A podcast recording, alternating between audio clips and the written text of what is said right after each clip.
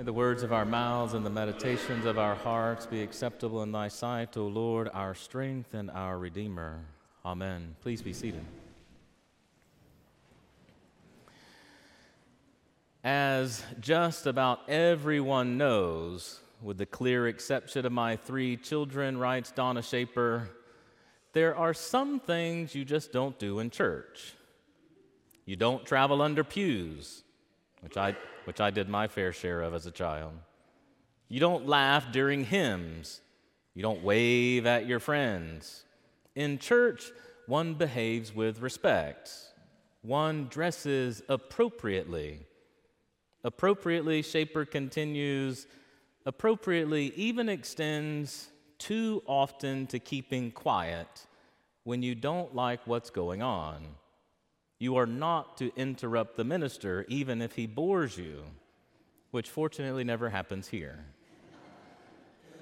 Inappropriate, says Schaper, covers a lot of sins. Living in the American South, there is no shortage of understood, though more often unexpressed, behaviors that we deem appropriate or inappropriate. When I was growing up, I frequently heard, don't run in church.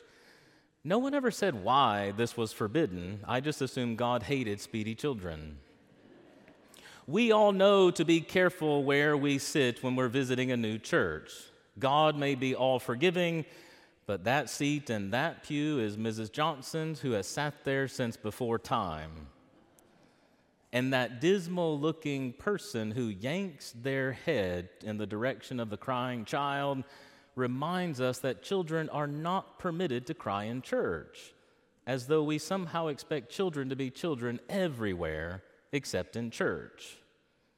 It's a bit like getting upset when a skunk smells or birds fly or when a dog barks, all of which are perfectly fine so long as it happens where I am not. Now, I know what you're all thinking. He can't be talking about me. And he's right. People need to be more self aware. Those kids are going to knock someone over. That person should have asked before sitting in my seat. Or I can't believe he's wearing those shoes. We all do it. At least we've all done it at some point. How could we not? We all grew up with some imposed expectations about what is inappropriate or appropriate. Many of us have paid therapists a lot of money to deal with the inappropriateness of the appropriate behavior we acquired growing up. What remains unclear is whether or not what we and our society deem appropriate is getting us any further along on the way of love. Our gospel reading today finds Jesus caught in the middle of what the clerical elite of his day deemed appropriate behavior. One can only imagine that Jesus had a habit of wearing shorts in the synagogue, laughing during the Psalms, waving to anyone who walked in late, and he's sure to have always sat in somebody else's seat, probably with a crying child bouncing on his knee. I have no evidence that any of this is remotely true, but it certainly feels true based on the reactivity of the Pharisees met with my own experience serving in the church. To make matters worse, Jesus has the audacity, the audacity to tell yet another parable that unmasked the facade of Pharisaical appropriateness. Just before our parable today, the Pharisees, writes Matthew, are trying to figure out how to capture Jesus without unsettling the crowd. After telling the parable, Matthew says that those same Pharisees huddled together to see if they could get Jesus to perjure himself. What the Pharisees deemed inappropriate is that Jesus, a nobody prophet from a backwater village, would dare challenge their authority, their interpretation, their way of life. Jesus had not received his training in one of the accredited Hebrew schools. He was an outlier. This is not appropriate. To put it in the words I so often heard my mother say, the Pharisees believed Jesus to be too big for his britches. There is a naming taking place with Jesus and the Pharisees that has been named in various ways in every generation, with many responding in the same way as the Pharisees. God has called us into the reality of heaven here on earth, and we would settle for what is appropriate. The great wisdom teacher Satprem says that our, uh, says of our spiritual journey and formation that if you are thirsty, the river comes to you. If you are not thirsty, there is no river. If you are thirsty, the river comes to you. If you are not thirsty, there is no river. Or to put it in Jesus' own words, whoever drinks from the water that I shall give will most definitely never thirst. For the water that I shall give will become in you a fountain springing up to life eternal. Whether we desire, however, whether we are thirsty, is key. In his Sermon on the Mount, Jesus tells us that those who hunger and thirst for righteousness will be sated.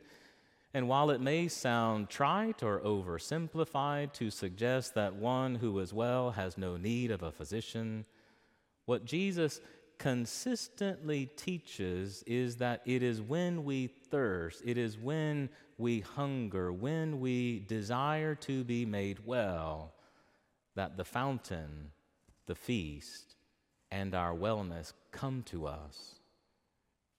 And as the author of The Cloud of Unknowing reminds, in the trying is the desire, in the seeking we find doors open when we knock on them. What we are thirsty for becomes our drink. That for which we hunger becomes our food.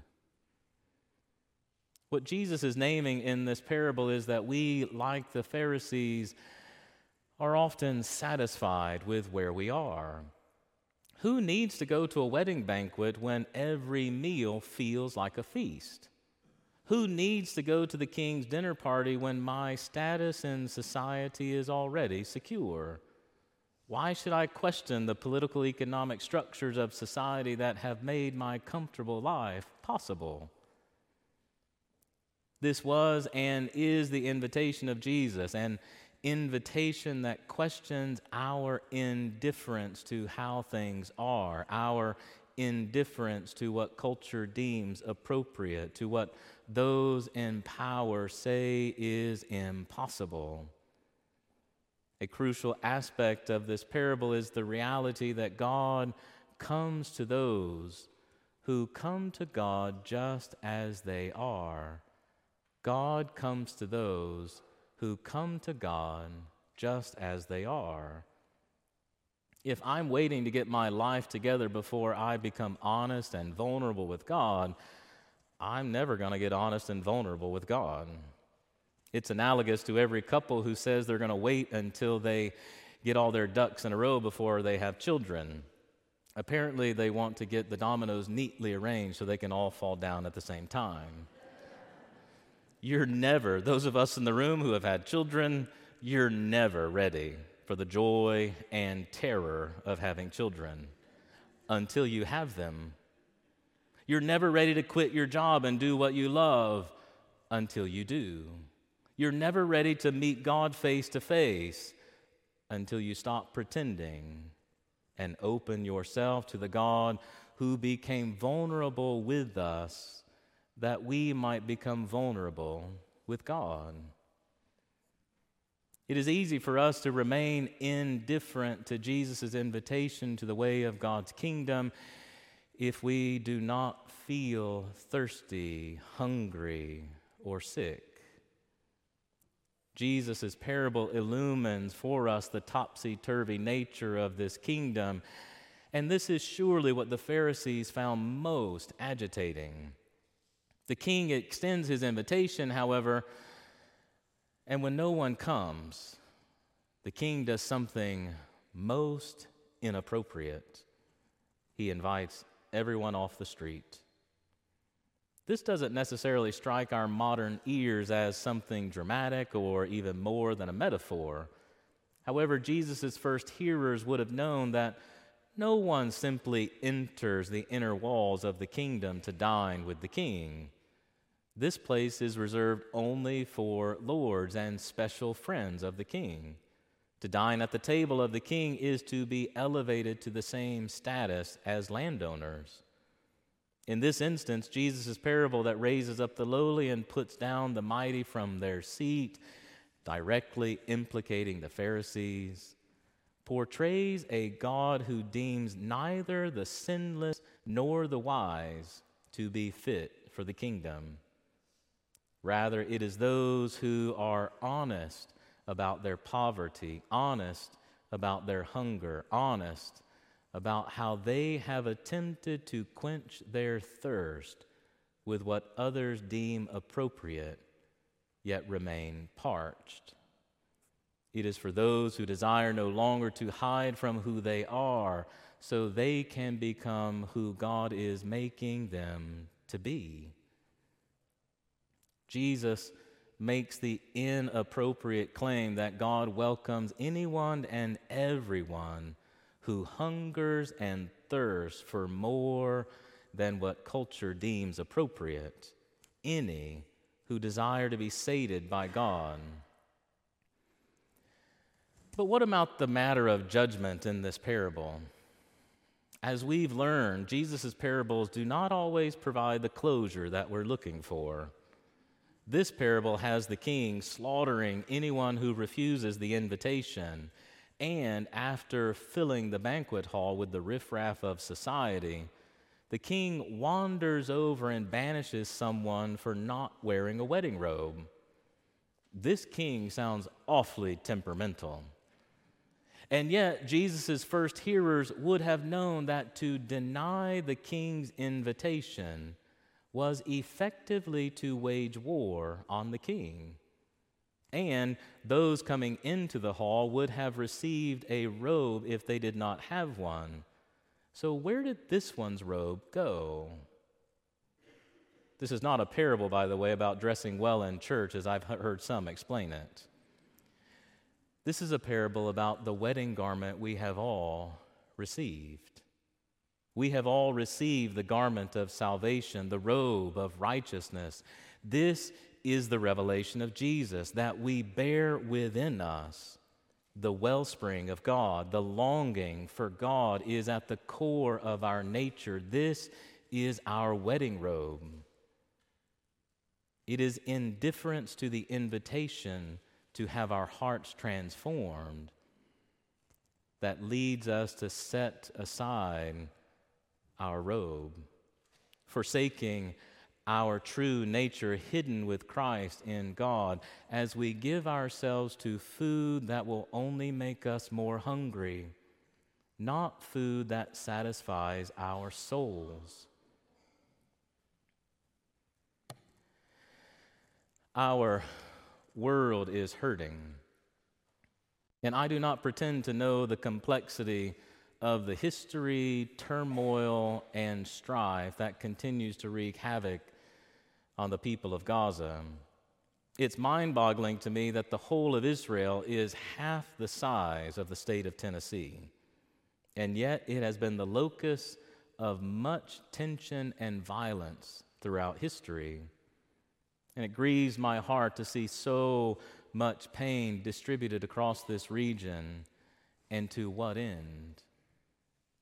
I am pro Palestine, I often hear people say after they visit this region.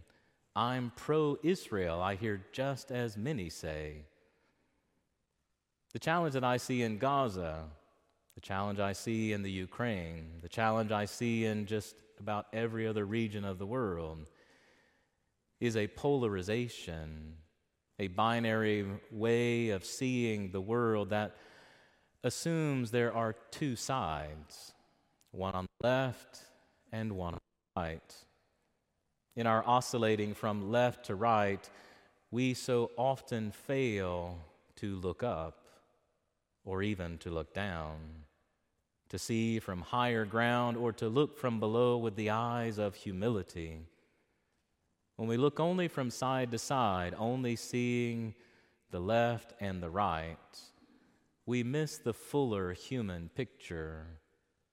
We fail to see that what divides person from person, nation from nation, religion from religion, is the inner conflict of our own hearts. Until I am unconflicted in my heart, I will remain in conflict with my neighbor, whether my neighbor is Palestinian, Israeli, or simply whoever's living next door. We will never find a peaceful resolution to the quarrels of nations until each of us knows peace within our own hearts. And the only thing stopping us is our unwillingness to take responsibility for ourselves, our unwillingness to pull out the log from our own eyes, our disbelief that God can change the human heart when it is shown love and grace by another heart that God is likewise transforming. This is when the matter of appropriateness falls away this is when indifference dies as we move toward those with whom we might feel uncomfortable, root out our inner conflict as the peaceful breath of the Spirit flows from our lips, bringing about transformation in our relationships, transformation among nations, transformation on the earth the way of love, grace, and forgiveness, may not be the responses this world deems appropriate for peace among nations. It may not be the response that those around us would have us choose for our relationships. And yet, love, grace, and forgiveness are the only responses that lead us into becoming fully human fully alive in the aliveness of the Spirit of God at the heart of creation, at the center of our own hearts, at the center of all things. Amen.